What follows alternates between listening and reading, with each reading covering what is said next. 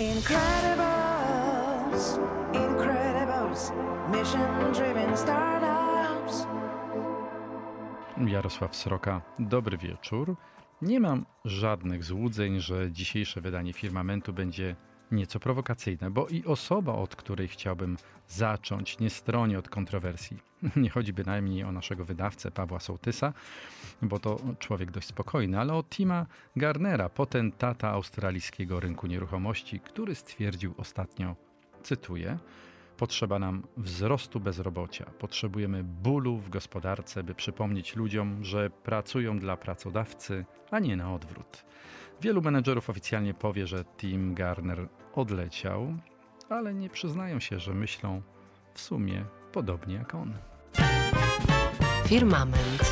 A w studiu już e, goście, zarówno reprezentujący pracodawców, jak i pracowników. Jeden to nawet w dwóch kapeluszach, taki twórca i tworzywo, i nawet naukowiec się pojawi z czasem. Michał Dunin, dyrektor zarządzający w agencji WebTalk. Dobry wieczór.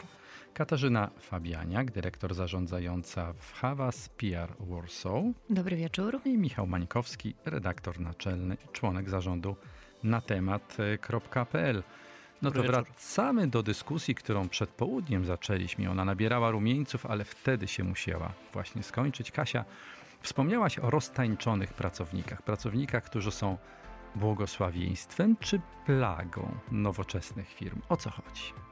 Nie stanę po żadnej ze stron, e, czy są błogosławieństwem, czy plagą, ale to, co rzeczywiście y, widzę, to ta metafora tańczącego pracownika jest bardzo prawdziwa. Skąd w ogóle to porównanie?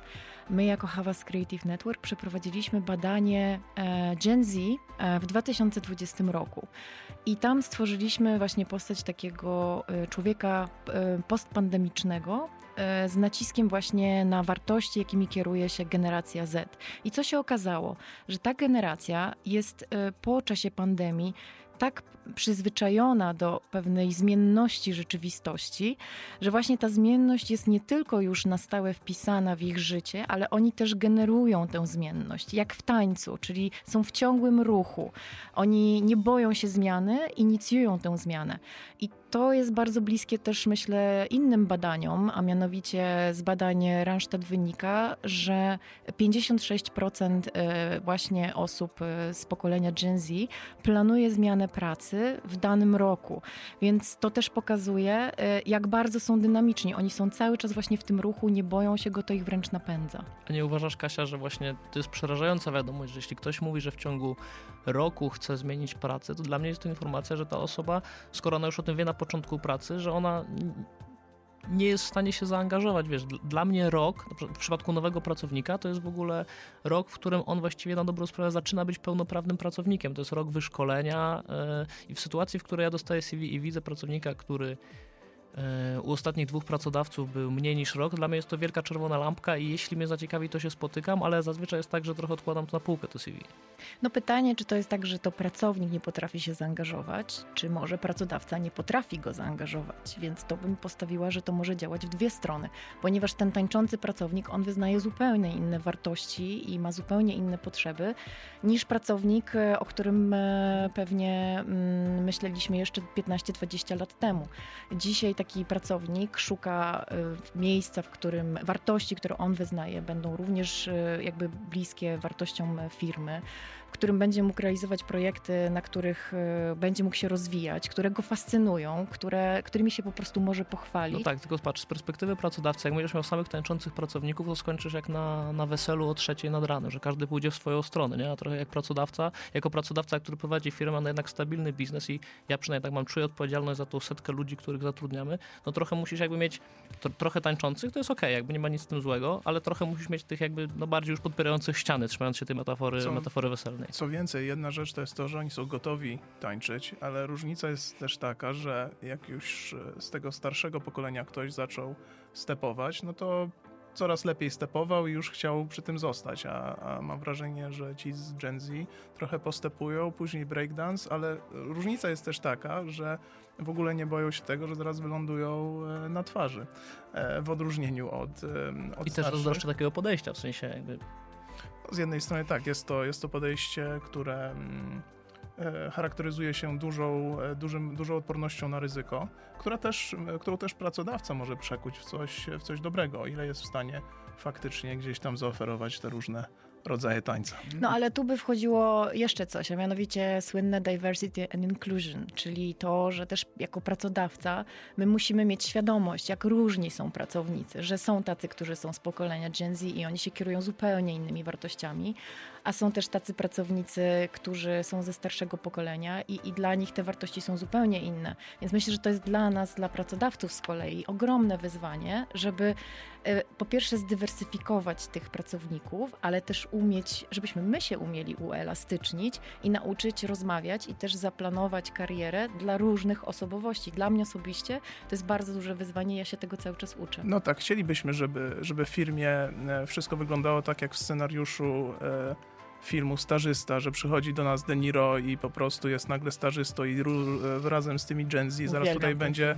TikToki nagrywać, ale myślę, że rzeczywistość jednak e, pokazuje, że jest to e, dużo trudniejszy mariaż niż, niż może się To wydawać. Ja tak nieśmiało tylko. Czy to ten Garner miał rację, czy nie miał racji, mówiąc, że młodzi są bardzo aroganccy i trzeba ich nieco zdyscyplinować i postawić do pionu? Na pewno y, miał rację mówiąc, że są e, aroganccy, w, czy też może bezpośredni w tym, e, że mówią na, na czym im zależy, ale to nie znaczy, że rozwiązaniem na to jest walenie ich po głowie. Tak, to, to, to nie jest ta droga. No to jaki jest ten nowy paradygmat pracy dzisiaj? Do czego się musimy przyzwyczajać powoli? Do czego już nie ma powrotu? A jeszcze, bo Kasia, wspomniałaś o tych badaniach z 20 roku. Trzy lata to świetlne lata, jeżeli chodzi o ewolucję postpandemiczną. Jak ten rynek dzisiaj ewoluuje? Co nas czeka w najbliższych latach? Myślę, że bardzo dużo pracy jest po stronie nas, pracodawców, żeby rzeczywiście zrozumieć, czym się kieruje ten e, pracownik i w jaki sposób właśnie my możemy go zaangażować, żeby go zatrzymać na dłużej, bo obecnie to jest największe wyzwanie rotacja. Duża rotacja to, że y, po prostu pracownicy są sobie wyrywani, ale też mają dużo możliwości, więc dla mnie jako pracodawcy jest bardzo ważne, żeby zrozumieć, czym ja mogę być, w jaki sposób ja mogę być atrakcyjna dla, dla mojego pracownika i być z nim w takim raporcie, jeśli chodzi też o wartości, które, które on wyznaje. E, Więc zdecydowanie czasy, w których pracowało się po 15-20 lat w jednej firmie, już dawno minęły. Te, te czasy nie, nie wrócą, moim zdaniem. E, I ten no, taki problem, że ci pracownicy tak często rotują, to myślę też jest coś, do czego my się musimy po prostu przyzwyczaić, bo oni to mają w swojej naturze. Oni są w tym wirze tańca nieustannie. I, i to Ale, ale wejdę wam w słowo, żebyśmy ten, dom, ten wątek domknęli, bo Michał delikatnie go zasygnalizował. Ile razy można taki piruet wykonać w pracy, żeby nie stracić wiarygodności na rynku? Bo jeżeli ktoś przyjdzie do mnie i mówi, że w ciągu ostatnich dwóch lat naście razy mu się coś znudziło, to dlaczego ja jako pracodawca, e, który prowadzi swoją firmę obciążony wszystkimi możliwymi ryzykami, mam budować przyszłość tej firmy na kimś tak niewiarygodnym z tej perspektywy. No ja użyję tutaj takiej metafory, to jest trochę jak w związku. Jak się pojawiają red flags, to taką czerwoną flagą może być też to, że ktoś w ciągu roku bardzo wiele razy zmieniał miejsce pracy, więc y, No, no, z drugiej strony, skoro szukamy takich świeżych porównań, najfajniejsi, to wynika z mojego doświadczenia życiowego, są ci, którzy na tych weselach tańczą najdłużej. Prawda? A propos, a propos trendów, mi się wydaje, że e, przez ostatnie lata, jak rozmawiam jakby z, z kolegami, znajomymi, przyjaciółmi e, zarządzającymi innymi mediami, trochę jest tak, że ostatnie 2, 3, 4 lata to było wsłuchiwanie się bardzo w potrzeby pracowników i jakby spełnianie ciągłe ich oczekiwań. I to I doprowadzi- ustępowanie, prawda? Tak, i to, dobro, i, i to było ok, bo jakby jak Michał powiedział dzisiaj koło południa, jakby to wprowadziło sporo fajnych rzeczy. Natomiast to też doprowadziło do sytuacji, w której e, rośnie frustracja przedsiębiorców, szefów, szefów firm i wydaje mi się, że w najbliższych latach troszeczkę jakby mówiąc kolokwialnie, pałka się przegnie i dojdziemy do momentu, w którym to trochę pracownicy będą musieli wsłuchać się w potrzeby pracodawców i zrozumieć, że niezależnie jak bardzo my jesteśmy otwarci na ich potrzeby i je rozumiemy, to ostatecznie my wszyscy siedzimy w pracy i istotne jest to, na co się umówiliśmy, bo Dzisiaj jesteśmy w sytuacji, w której gdy pracodawca, przełożony menadżer zaczyna czegoś oczekiwać od swojego pracownika, broń Boże wymagać, jakby dopytywać, to on w ogóle e, dostaje komunikat, czemu ty mnie atakujesz. Jakby Doprowadziliśmy do absurdu. Znaczy, XIX-wieczny kapitalista. znaczy, Michał. ale do, doszliśmy do momentu, w którym gdy śmiesz wymagać e, podstawo, wykonywania podstawowych obowiązków, to jesteś tym złym, strasznym, strasznym szefem. Więc wydaje mi się, że jakby w najbliższych latach trochę pracownicy powinni zacząć się wsłuchiwać w potrzeby pracodawców. No dobrze, ale możemy jakoś zdefiniować te potrzeby, bo gdzie najczęściej trzeszczy? Gdzie jest ten wspólny zbiór, który jest do dogadania? Ja chciałbym zrobić jednak krok, e, krok e, w tył i powiedzieć, że według mnie jeszcze do przegięcia tej pałki daleko. To znaczy faktycznie to nie jest tak, że możemy mówić o tym tradycyjnym podziale na rynek pracodawcy, rynek pracownika. To, to musi ulec e, e, jakiejś normalizacji, ale to nie jest tak, że to wróci do czasów, kiedy po prostu pracodawca będzie rzucał ofertę na stół i, i, i ktoś ją na pewno weźmie i to, do tego będzie to ktoś dobry, kto będzie z nami pracował 15 lat. Tylko faktycznie bezpowrotnie rynek uległ pewnym zmianom i faktycznie te firmy oraz oferty pracy, które składają, muszą się zmienić. No dobrze, no to w takim razie przykład pierwszy z brzegu. Postpandemiczna zdobycz najmłodszej generacji, praca zdalna. Coraz więcej pracodawców wy, de facto wycofuje się z tego. Przecież przy, nawet Zoom wrócił do biura, nie? Jakby przywileju, synonim tak. pracy zdalnej. No powiedzcie dlaczego. Odpowiedź jest bardzo prosta. Ja Ludzie zaczęli nadużywać pracy zdalnej do nic nie robienia. E, ja chętnie odpowiem, dlatego że mamy e, ciekawe doświadczenie z tego zakresu. Oczywiście wysłaliśmy pracowników na pracę zdalną w momencie pandemii. Jednocześnie mamy narzędzie HardCount, które tam mierzy ich satysfakcję z pracy. Co tydzień sprawdzamy, jak się czują, zadajemy im różne pytania i efekt był taki, że faktycznie ta praca zdalna rozwaliła e, work-life balance ludziom. Czuli się źle w organizacji, czuli się źle ze swoim podziałem obowiązków, czuli się źle we współpracy ze swoimi e, współpracownikami i my e, praktycznie jak tylko było to możliwe, ściągnęliśmy wszystkich do biura. 5 dni w tygodniu od samego początku w obu moich firmach. E, I faktycznie oczywiście było trochę narzekania, ale jeżeli miałbym powiedzieć, ile osób odeszło ze względu na to, że wróciliśmy do biura, oczywiście e, były porównania, że, że w innych firmach jest tak, albo siak, mówiliśmy, nie, u nas jest tak, że wszyscy wracamy. Odeszło 2% pracowników z tego, z tego powodu. Faktycznie bardzo pilnujemy tego, żeby e, ludzie mieścili się ze swoją pracą dziewiąta, piąta i próbujemy zrobić tak, żeby o tej piątej kończyli, przywrócić trochę e, ten work-life work -life balance i efekt był taki, że we, na wszystkich najważniejszych statystykach jednak ta satysfakcja z pracy wzrosła i nigdy nie wprowadziliśmy tak naprawdę mieszanego, mieszanego stylu jak, Jaka nauczka z tego płynie, panie pracodawco? Że czasami trzeba e, samemu powiedzieć, co będzie lepsze dla pracownika. A powiedzcie, bo to też ten wątek się pojawił już dwa razy. Kasia zasygnalizowała go wcześniej też w naszej rozmowie przedpołudniowej. Z czego wynika ta pewność, ta hardość młodych ludzi, że jeżeli nie będą tutaj pracować, to nic się wielkiego nie stanie, znajdą sobie pracę gdzie indziej. Przecież ten rynek pracy nie jest otwarty, czekający na nich z e, szeroko roz, roz, ach, rozłożonymi ramionami. Niech tak będzie.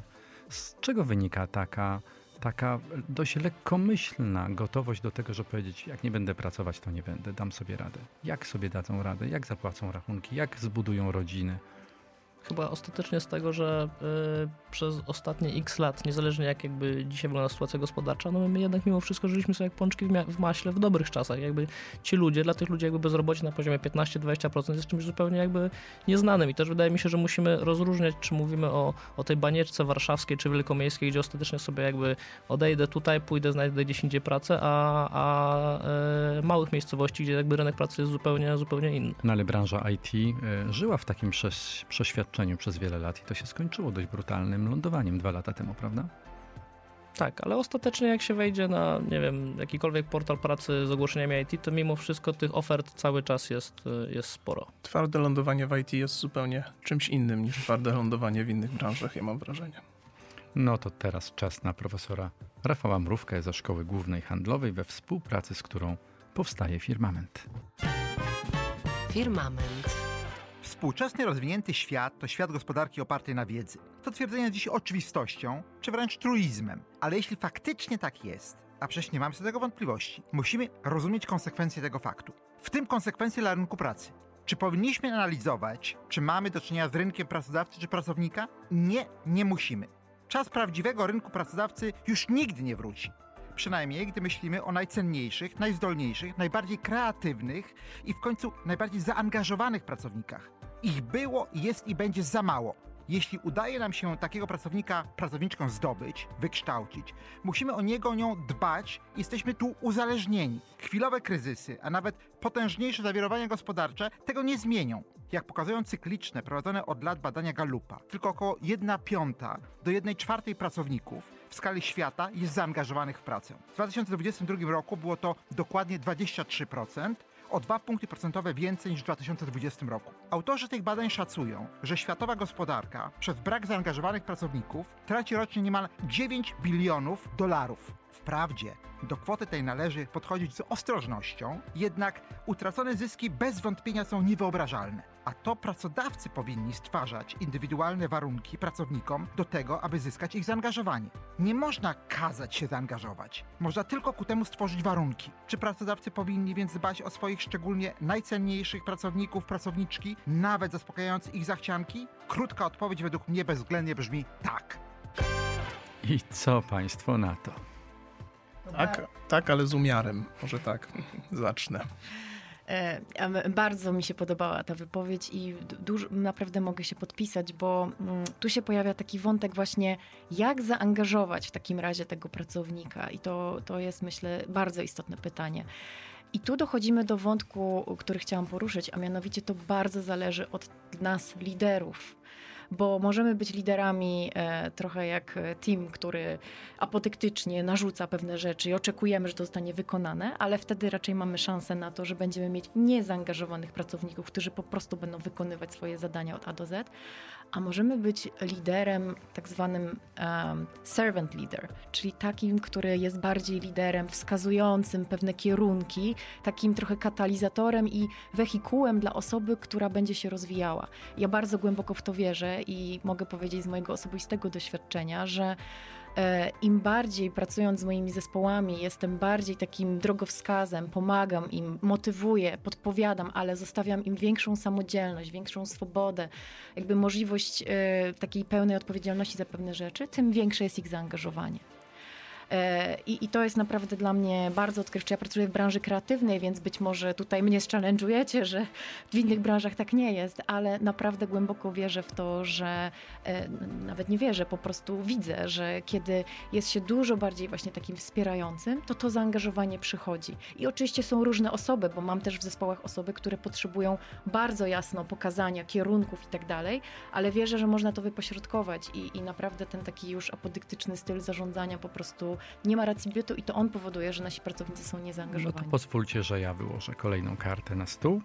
E, menadżerowie z ujmijmy to restrykcyjnym podejściem do etosu pracy bywają jednak niesamowicie skuteczni i przykład z brzegu Elon Musk, e, który ściągnął na siebie falę krytyki za bezduszne w ocenie niektórych postępowanie z załogą Twittera. Na końcu okazało się, że chyba miał rację, karawana jedzie dalej, biznes się kręci.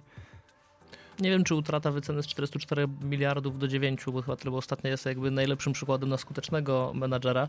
E, ale bardzo mi się podobało zdanie profesora Mrówki o tym, że jakby nie można kazać komuś się zaangażować, ale można stworzyć warunki ku temu. I to fajnie przynosi nas do, do pojęcia, które nie wiem, czy, czy znacie, quiet quitting. To mhm. jest e, dla słuchaczy, którzy może nie wiedzą o co chodzi to jest podejście pracownika do pracy, które polega na tym, że oni pracują jakby dosłownie ich przenośnie 9, 17, robią tylko dokładnie minimum, które jest e, od nich wymagane, nie angażują się, po prostu wykonują swoją pracę. I z jednej strony to jest w porządku, no bo robią tylko to, co, e, to, co jest od nich wymagane, a jednocześnie dają minimum efortu, a mają oczekiwania bardzo często maksymalnego zwrotu. Jestem ciekaw, jakby co, co, co wy o tym sądzicie. Czyli na, na pewno jest to zjawisko, które się pojawia i w moim przekonaniu w momencie, kiedy pracownik już wpadnie w takie tory, to niewiele można z nim zrobić. To znaczy, e, faktycznie trzeba go uwolnić na, e, na rynek pracy i, i myślę, że w innym miejscu. Uwolnić go na, na rynek pracy. A co autorowi po głowie chodziło konkretnie? Myślę, że wszyscy rozumieją, to jest e, ładnie powiedziane, zwolnić. E, e, ale myślę, że to, co doprowadziło do, do quiet quitting, jest tutaj esencją tego pytania, bo tak jak Kasia powiedziała, trzeba stworzyć te warunki do, do rozwoju i o ile jest to mm, możliwe dla lidera w momencie, kiedy ten team ma załóżmy kilkadziesiąt osób, w momencie, kiedy firma rośnie i rośnie i rośnie, wyobrażam sobie, że potwornie ciężko będzie stworzyć kadrę dyrektorską złożoną z, wyłącznie z tańczących. E, I myślę, że to będzie największym, e, dużym wyzwaniem, bo ile jak team ma, nie wiem, 30-40 osób, to faktycznie można nimi zarządzać, e, wskazywać drogę. Człowiek wie, co robią, zarządzający wie, co robią mniej więcej. To jak tych osób jest 100, następnie 200 i musi już polegać na tych dyrektorach, to jeżeli to nie są osoby, które są stałe w uczuciach, które, dla których e, jednak e, praca stanowi pewną wartość, będzie bardzo, bardzo ciężko e, rozwijać takie firmy. No, ale ten wątek, który Kasia zasygnalizowała, tych wspierających liderów, takie matkowanie, takie niańczenie w pracy też ma chyba swoje granice. E, Ale Rozmawiamy w gronie dorosłych ludzi, którzy przychodzą do pracy w określonym celu. Ja wiem, że brzmi jak XIX-wieczny kapitalista, ale chyba o to chodzi w relacji pracodawca-pracownik. Oczywiście przychodzą w określonym celu, e, żeby pracować, zarabiać pieniądze, pójść do domu i mieć te pieniądze. I je na, wydać. I je wydać.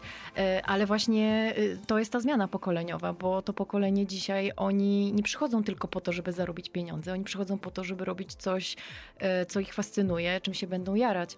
Tak jak wspominałam przed południem, ja miałam taką sytuację, że ktoś mi wprost powiedział, dając feedback, odchodząc z pracy, że tak naprawdę jakby on nie musi w tym konkretnym miejscu pracować. On chce pracować w miejscu, w którym rzeczywiście będzie realizował takie projekty, które będą go napędzać. I, I to był dla mnie taki na początku szokujący feedback, a potem go przyjęłam i rzeczywiście dzisiaj rekrutując rozmawiając z ludźmi, czy planując ich ścieżkę kariery, ja pytam przede wszystkim ich, co dla nich będzie tym motywatorem, co dla nich będzie ważne w tym rozwoju. Więc yy, i nie nazwałabym tego matkowaniem, raczej nazwałabym to takim właśnie em, zapłonem, taką iskrą. Ja staram się dawać tą iskrę. e, Bo trochę jest tak, że twoją rolą jako szefa jest jakby znalezienie klucza do każdego pracownika. Nie możesz przykładać tego samego szablonu. No, jednemu trzeba matkować i to jest ok, ale drugiemu możesz jakby dawać tylko marchewkę, od trzeciego możesz wymagać dużo więcej albo w inny sposób. Jakby ty musisz się dostosować e, empatycznie do tej Ja osoby. muszę w każdym pracowniku wyzwolić zaangażowanie, ale sposób, w jaki to zrobię, będzie dla każdego inny. I, i to jest ogromne wyzwanie. No dobrze, cały czas to jest perspektywa pracodawcy, który musi się do czegoś dostosować. I proponuję, żebyśmy po piosence wrócili do tego, do czego musi się dostosować pracownik szukający dzisiaj dobrze płatnej i stabilnej pracy. Firmament. Wracamy do dyskusji i łączymy się z zamorskim Birmingham w Wielkiej Brytanii, gdzie w tej chwili znajduje się Krzysztof Wojewodzic, naukowiec, założyciel i prezes Escoli, prężnie rozwijającego się software house'u, znanego choćby z tego, że stworzył aplikację Radia 357. Prawda to Krzysztof? Dzień dobry, pozdrawiam ciepło wszystkich słuchaczy Radia 357. No, witamy Cię, ale to prawda, że stworzyłeś aplikację? No, rękoma naszych wspaniałych deweloperów i wsłuchując się w uwagi naszych słuchaczy. Jak się pracowało z tymi deweloperami? Byli roztańczeni, e, solidni, terminowi? Nie. Ja może w nawiązaniu do tej tematu naszej rozmowy i tych dopieszczanych pracowników IT może zdradzę pewien sekret. Otóż e, szefem tego projektu był e, Łukasz, którego ciepło pozdrawiam, któremu powiedziałem, że jeśli dowiezie ten projekt Radio 357, to kupię mu nowe BMW. Nie zdziwicie się, ale wbrew moim oczekiwaniom pomyślałem, że on nie zdąży do końca roku. E, Łukasz jeździ teraz nowym BMW. A, bo Chińczycy dostarczyli podzespoły na czas i nie E. było zakłóceń w łańcuchu dostaw. Krzysztof, e, reprezentujesz branżę IT. Ona jest no, z jednej strony forpocztą bardzo wielu procesów, jeżeli patrzymy z takiej holistycznej perspektywy na biznes. Z drugiej strony branżą, która stworzyła taki swój, swoją podkategorię, w której łatwiej chyba o pracownika, ten pracownik stawia wyższe warunki, ewidentnie inicjatywa leży po jego stronie. Czy rzeczywiście tak jest? To jest rynek pracownika dzisiaj? No, zacząłem od historii BMW, ale takich historii mam więcej. Inny nasz deweloper e, aplikacji na iPhony e, któregoś dnia odmówił pracy, ponieważ jego komputer był w złym kolorze. Nie wiem, czy wszyscy słuchacze wiedzą, ale MacBooki wydawane są w dwóch kolorach: silver, srebrnym i space gray, czyli ciemnosrebrnym. Ja niestety kupując mu komputer za bagatela 15 tysięcy złotych, do tego oczywiście nowy iPhone za kolejne 6, nie wiedziałem, że on wolał w space gray niż w silver i on powiedział, że on nie będzie na czymś takim pracował. Ja mu się nie I- dziwię. Ja, Tak, mu się, ja ja też się nie. nie dziwię, Krzysz- Krzysztof. Ja wrzuciłem z- zdjęcia tych e, komputerów obok siebie, tego Space Greya i, i tego Silvera i pisałem, pisałem, że na tym się nie da pracować i wywoła się wielka burza na wykopie, że ci programiści już zwariowali, odkryli się od świata. Ale co ja zrobiłem jako szef i właściciel firmy? Natychmiast pobiegłem do komputernika po zmianę koloru i czekałem, żeby ten pracownik mógł zacząć pracować w ulubionym dla siebie kolorze komputera. Dlaczego? I tu musimy odpowiedzieć na kluczowe pytanie, kim jest pracownik? My tutaj w tej audycji posługujemy się, że nie wiem, ma pracować, 9, 17 ma wykonywać jakieś zadania. Pracownik jest dla nas, stanowi o zysku. Dlatego ja pobiegłem po nowy komputer i jakby chciał, to jeszcze bym mu zrobił masaż, czy cokolwiek, co by sobie zażyczył, dlatego że ja zarabiam na danym pracowniku więcej niż mu płacę. Taka jest idea kapitalizmu. Ja zarabiam na danym pracowniku, to się nazywa gold collar workers, na tych ludziach, którzy przychodzą w t-shirtach, ale oni mają tak naprawdę złote kołnierzyki, bo, bo zarabiają sporo, bo są rozpieszczani, dlatego że oni po prostu na nas zarabiają. Nasze usługi Ale są drogie. Krzysztof, to jest luksus, bo masz bardzo wysoką marżę. A co ma powiedzieć przedsiębiorca, którego pracownicy się bez przerwy dąsają? Podobnie jak twoi i na przykład nie akceptują komputerów w określonym kolorze, a tam już nie ma o co się oprzeć, bo marża, globalizacja, deglobalizacja, sytuacja geopolityczna nie pozwala na wygospodarowanie dodatkowych środków, żeby mu zapłacić. No właśnie, i to, i to- jest teraz taki moment zwrotny trochę, bo jak duże firmy technologiczne zaczęły zwalniać tych pracowników, nagle okazało się, że e, no, pieniądza, których było ogromna ilość w gospodarce, w covid on był dodrukowany, a jednocześnie wszystko przenosiło się do internetu, sprzedaż do e-commerce'ów, tak? E, jakieś inne usługi, wszystko do internetu, komunikacja do internetu. Nagle tego, teraz jest tego mniej i stąd big techy, ale za tym posypała się cała seria. Tym kilku naszych klientów zauważyliśmy, że zmniejsza ilość zamówień. No to okazuje się, że trzeba w jakiś sposób na nowo do tego podejść. I powiedziałbym, że sytuacja się normalizuje, bo, bo powiedziałbym, że w IT sytuacja była trochę patologiczna. Byli pracownicy, którzy, rekordzistę znam, który pracował na pięciu etatach, tak? Na jednym jestem na L4, w drugich jestem na urlopie, a w trzech to czat GPT pisze za, za mnie kod. I takie rzeczy niestety dochodziło do, do różnych patologii. Teraz jest sytuacja normalna, marże się skurczyły, pensje się powiedzmy nie, nie idą tak w górę jak wcześniej, nie trzeba już kupować różowych komputerów i robić codziennie, e, przyjeżdżać, zrobić pracownikowi latte z sojowym mlekiem. Tylko sytuacja jest powiedzmy normalniejsza, tak? Oczywiście no, trudno ją porównywać do, do sytuacji, jakiej jest w szkole, e, zarówno w kwestii pensji, jak i komfortu pracy, ale powiedzmy, że to e, uległo w miarę e, powiedzmy jakiejś względnej normalizacji. No, Krzysztof, a jeżeli młodzi się stawiają i widzą, że można i na tym wymiernie zyskują, co z pracownikami z dłuższym stażem, nieco starszymi? Nie no, jakby, tu, tu powiem trochę z kapelusza naukowca, skoro zostałem tak przedstawiony. To, że ludzie mówią o tym, że są gotowi sami rezygnować z pracy, świadczy o bardzo dobrej koniunkturze gospodarczej. To jest jeden z indeksów, które nam pokazują dobrą koniunkturę gospodarczą. To znaczy, że się nie boją, to znaczy, że szukają wyższej pensji, to znaczy, że będzie pewnie presja na wyższe pensje i to jest dobry sygnał. Oczywiście to ma pewną granicę i bardzo szybko rynek weryfikuje. Miałem takich pracowników e, sam, którzy myśleli, że no, na rynku będą warci, nie u mnie zarabiają 15 tysięcy, a rynek ich wyceni na 20. Czasem mieli rację, a czasem rynek zweryfikował to negatywnie i, i, i, i jednak znajdowali pracę na jakimś tam poziomie nie takim, jak sobie wymarzyli. Więc jeżeli są bardzo roszczeniowi pracownicy, czy młodzi, czy bardziej zaawansowani wiekiem, to już jest wtórne. To bardziej jest ta, ta psychika tych młodych, którzy po prostu nie mają tyle do stracenia, bo często nie mają kredytu, bo mogą, bo, bo nie mają różnych zobowiązań, tak?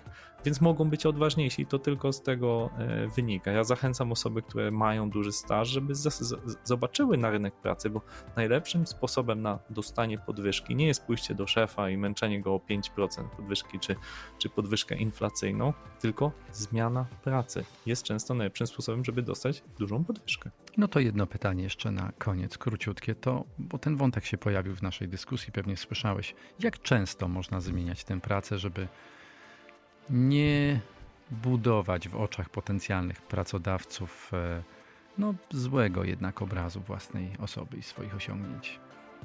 No, tu bardzo zależy od firmy. No, w dużych korporacjach można awansować i całe życie piąć się e, do góry, mając tak zwane awanse pionowe, ale także awanse poziome. Można rozwijać się ścieżką menedżerską, jak i ekspercką.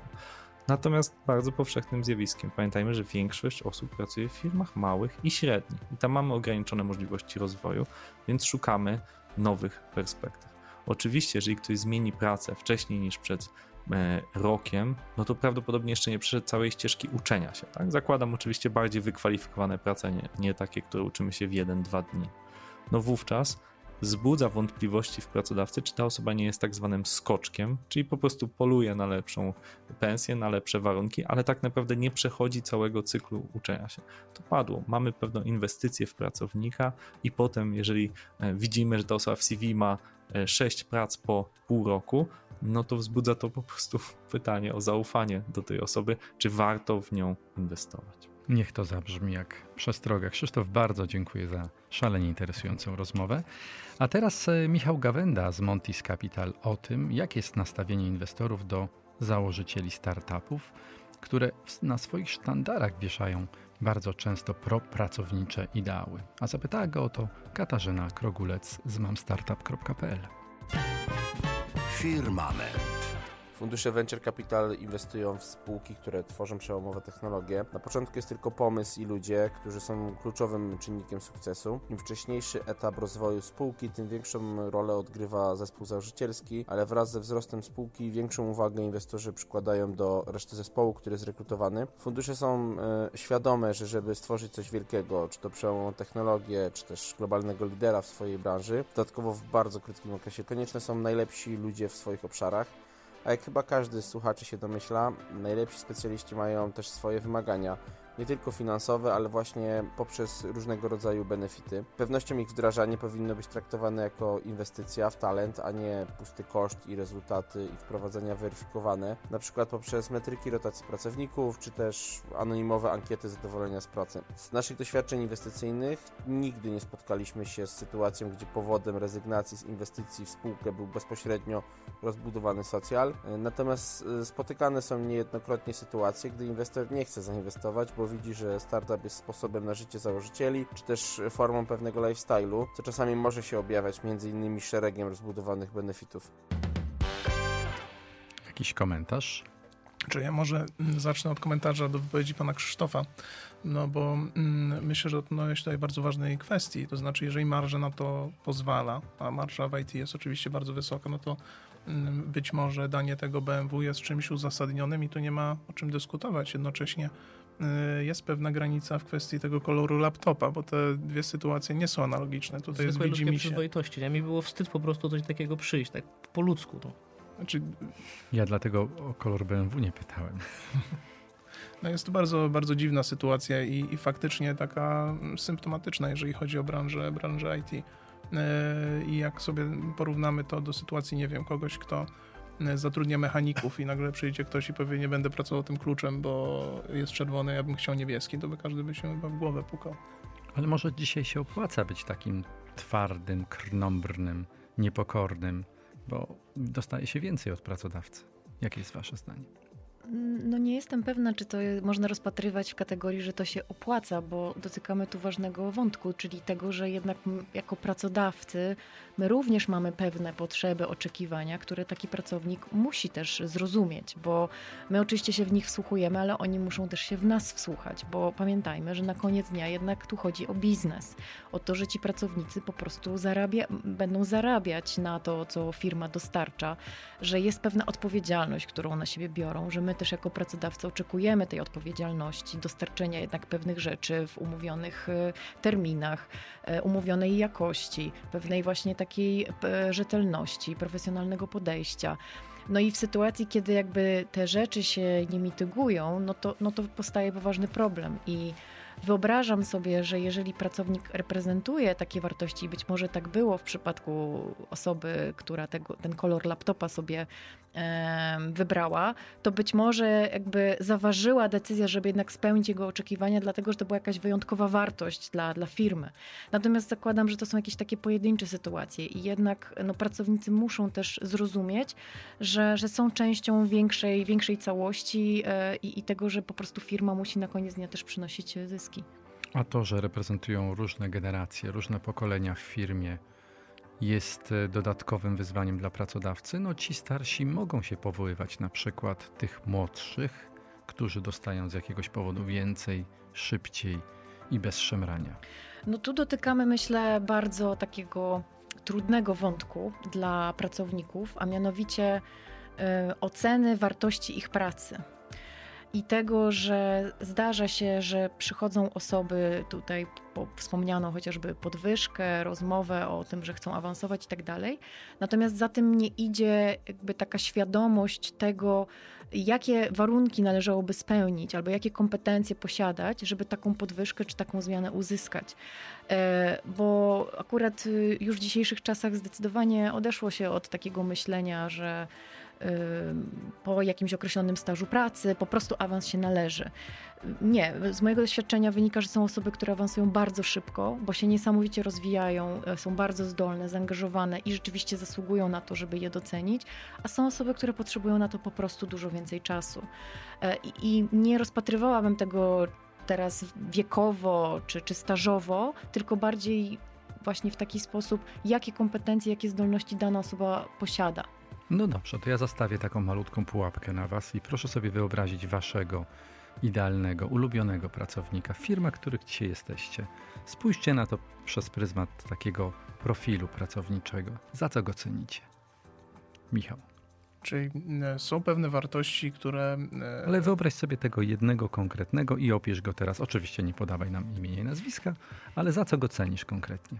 Czyli na pewno kwestia zaufania jest tutaj podstawą. Mhm. To znaczy zawsze to zaufanie musi funkcjonować.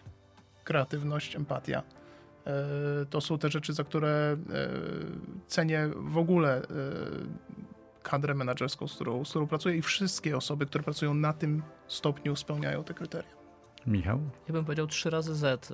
Zaangażowanie, zaufanie i, i zaradność. I, i ja często mówię, że dzisiaj wystarczy czasami robić tylko albo aż 10% więcej niż robią wszyscy inni, żeby już być wyróżniającym się pracownikiem. I to nie jest tak, że to jest jakieś wymagania z kosmosu, bo naprawdę wystarczy niewiele, by jakby na tej na tym całym jakby payrollu czy, czy, czy newsroomie, w którym pracujemy, zobaczyć, że ktoś się wyróżnia i wystaje faktycznie o, o pół głowy czy o głowę, e, o głowę wyżej.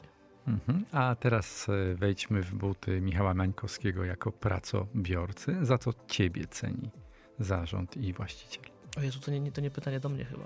Ale wydaje A- mi się, ale że masz za- jakieś podejrzenia? To jest wydaje też mi się, trzy że, razy Wydaje Z? mi się, że za zaangażowanie, zaufanie i taką multizadaniowość i, i, i w razie czego możliwość zrobienia wszystkiego.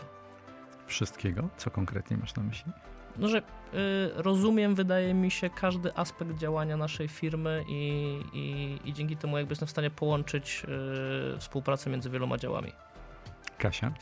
Ja chciałam dorzucić jeszcze kilka cech y, do tej puli tutaj. Ale cały czas masz przed oczami tego swojego ulubionego pracownika. Y, Tak, tak. Ja bym dorzuciła otwartość na rozwój, otwartość na feedback, odpowiedzialność e, i taką bym powiedziała, e, to, trudno mi to nazwać jednym słowem, ale taką pewność, że ja mogę na tej osobie polegać. E, Kiedyś usłyszałam, będąc na moim pierwszym stażu, to moja była pi- pierwsza praca, i dostałam takie zadanie, żeby mm, zrobić takie podsumowanie z bardzo dużego wystąpienia CEO globalnej firmy IT. E, I, tam padła taka teza, że najlepszy właśnie menadżer to jest taki, który jeżeli nagle zniknie, to jego zespół i pracownik dalej jakby fantastycznie funkcjonuje. I ja bym chciała właśnie mieć takich idealnych pracowników, kiedy po prostu ja znikam, nie ma mnie, to to wszystko fantastycznie działa, jak dobrze naoliwiona maszyna i to jest taki idealny pracownik dla mnie. No to, teraz, Krótkoterminowo mam nadzieję jednak znikasz. No, na urlop na przykład. no to teraz odwróćmy tę logikę i żeby było łatwiej. Michał Mańkowski, za co ciebie cenią? Już powiedziałeś. Jako lidera, jako szefa. E, Czy nie, to było domniemanie.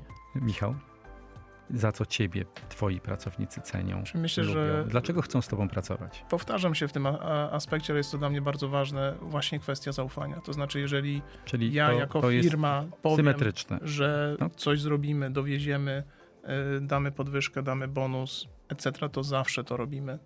Y, Bardzo dużą przejrzystość w komunikacji, zarówno w trudnych czasach, jak i w dobrych. Mówimy wprost, ile rośniemy albo ile spadliśmy. Wszyscy wiemy, wszyscy w firmie wiedzą, jaka jest sytuacja firmy oraz bardzo jasna, określona strategia działania, zarówno krótko, jak i długoterminowa.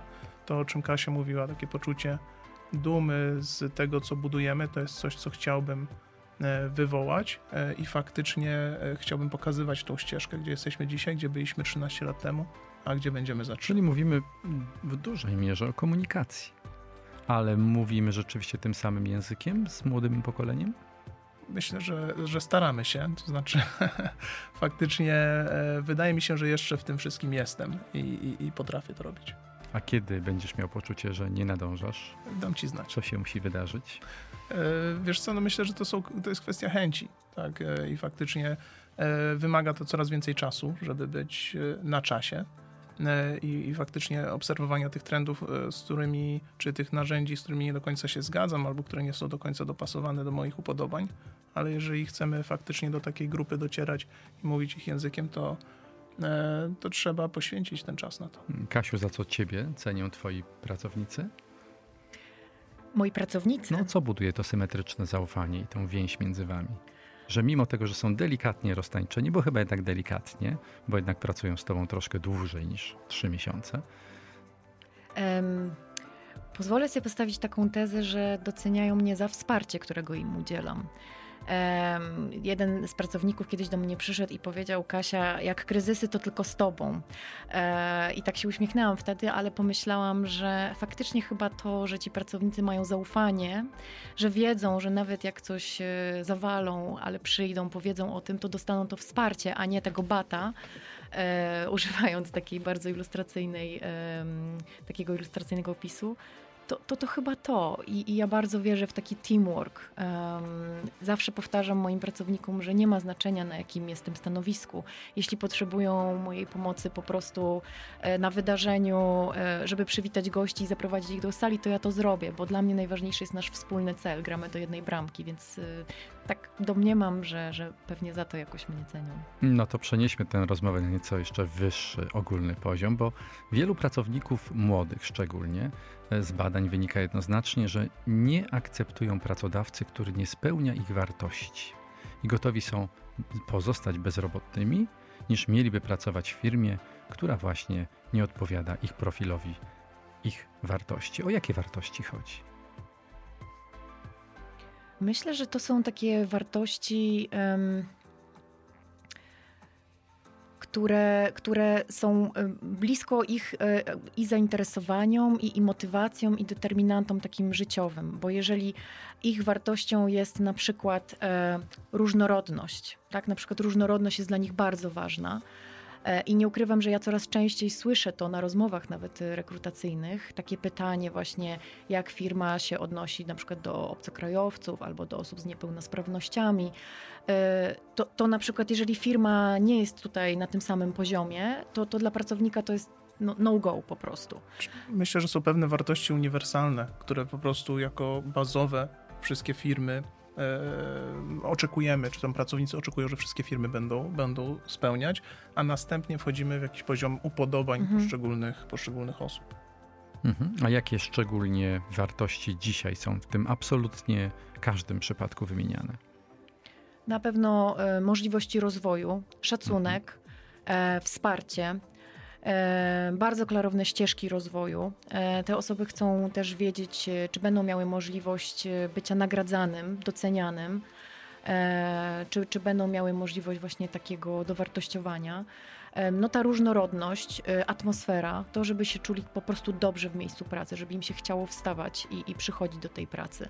To myślę, że to są takie mm, zdecydowanie uniwersalne wartości. Nie tak drążę ten temat, żeby cały czas was naprowadzić na tego Garnera, od którego zaczęliśmy, bo mam takie wrażenie, że doszliśmy do momentu, w którym pracownicy e, eskalując te swoje napięcia, wywołują pewną polaryzację i pracodawcy mówią dosyć. Więcej cofać się nie będziemy, trzeba tym rynkiem i tym ekosystemem wstrząsnąć, żeby ludzie zaczęli doceniać to, co mają. Jak blisko jesteśmy tego, tej erupcji? Ale jest różnica pomiędzy e, po prostu byciu krnąbrnym, tak jak tutaj zakładam, że jest pan Tim, który po prostu mówi nie, bo nie, a nie mówi nie, bo moja marża na to nie pozwala. A może on mówi nie, bo nie, bo już przerobił wszystkie te przypadki u siebie w firmie, jest multimilionerem, jeśli nie miliarderem, więc ma pewnie ogromne i wieloletnie doświadczenie. ale jest, ale jest miliarderem, tak, jednak. Czyli coś mu się tam e, dodaje, tą marżę nadal ma, więc chyba jeszcze nie doszedł do ściany. Ale coś mu się też udało. Doszedł tam, gdzie jest, dzięki temu, że ma ponadprzeciętne kompetencje w wielu wymiarach, a na pewno w biznesie. No, myślę, że w deweloperce, tak jak popatrzymy na nasz, e, nasz tutaj polski rynek, są różne osobowości i myślę, że niektóre z nich są bardzo podobne e, do tego, co przedstawia e, pan Tim. Czyli on jest raczej menadżerem przeszłości niż przyszłości. Myślę, że Elon Musk, o którym wspomniałeś wcześniej, jest jednak trochę innym menadżerem. To znaczy, faktycznie ostatnio wyszła bardzo ciekawa biografia, którą, którą przesłuchałem.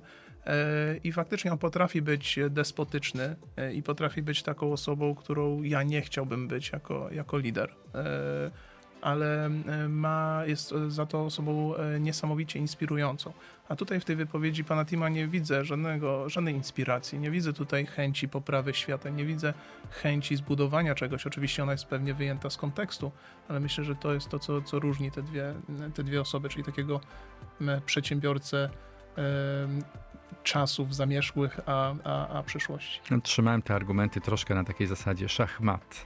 A jak jeszcze wrzucimy na stół e, takie pojęcia jak czterodniowy tydzień pracy, sześcio albo siedmiogodzinny dzień pracy e, i dodatkowa bardzo długa lista świadczeń, benefitów socjalnych, to jest wszystko do przełknięcia, do zaakceptowania przez współczesnych pracodawców?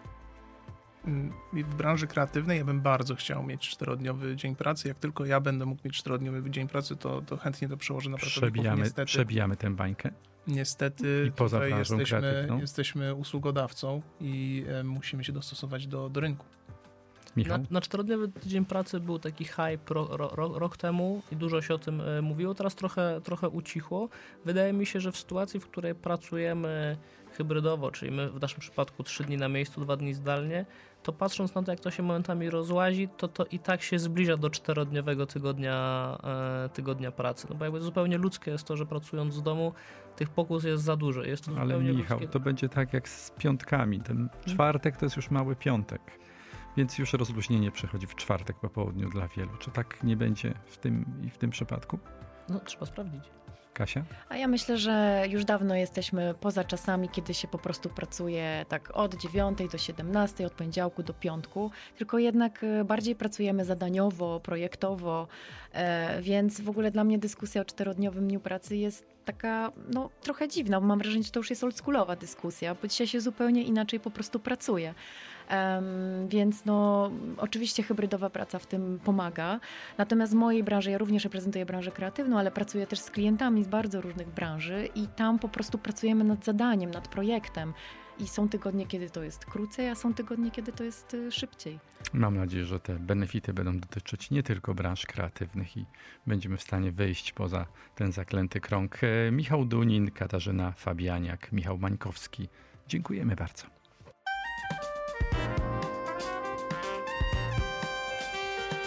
Firmament. I jeszcze jedno zaproszenie na koniec. E, Zaproszenie na niezwykłą historię niezwykłego człowieka. W najbliższy wtorek o 21 gościć będziemy weterankę rynku HR-owego, menedżerkę, influencerkę, która twierdzi, że my już po prostu wychowaliśmy to pokolenie, które przez 20 lat słuchało w domu tych tekstów. I teraz ci ludzie wychodzą do pracy i idą do naszego przedsiębiorcy, który zarządza dokładnie tak samo, jak w czasach jakiejś gospodarki folwarcznej. Jakby tu jest pan, ty jesteś moim niewolnikiem i masz to e, wykonać w ten sposób, a jedyne narzędzie, które ja będę miał, to jest ten bat przed zwolnieniem. No Więc to po prostu tak z tymi ludźmi fizycznie nie zadziała. I teraz, jeśli się cofniemy do czasów naszych, jak my byliśmy wychowywani przez naszych rodziców, to my byliśmy wychowywani dużo bliżej do obecnych standardów zarządzania. Właśnie metoda kija i marchewki, kary, nagany. Jakby nikt się nie przejmował tym, żeby dziecku przekazać bardzo dużo jego pozytywnych stron i go wzmocnić, tylko po prostu albo było dobrze, albo ktoś dostawał burę, jak zrobił źle. Olga Łęgosz, szerzej znana również jako Nomad Mam na Instagramie. Kobieta dynamit o niezwykle wyrazistych poglądach na to, jak się pracuje. Cała rozmowa już we wtorek o godzinie 21, a wszystkie odcinki naszych audycji są dostępne w aplikacji Radia 357 i na kanałach programu Incredibles Sebastiana Kulczyka. Paweł Sołtys, Jarosław Sroka. Do usłyszenia. Incredibles, incredibles, mission driven startups.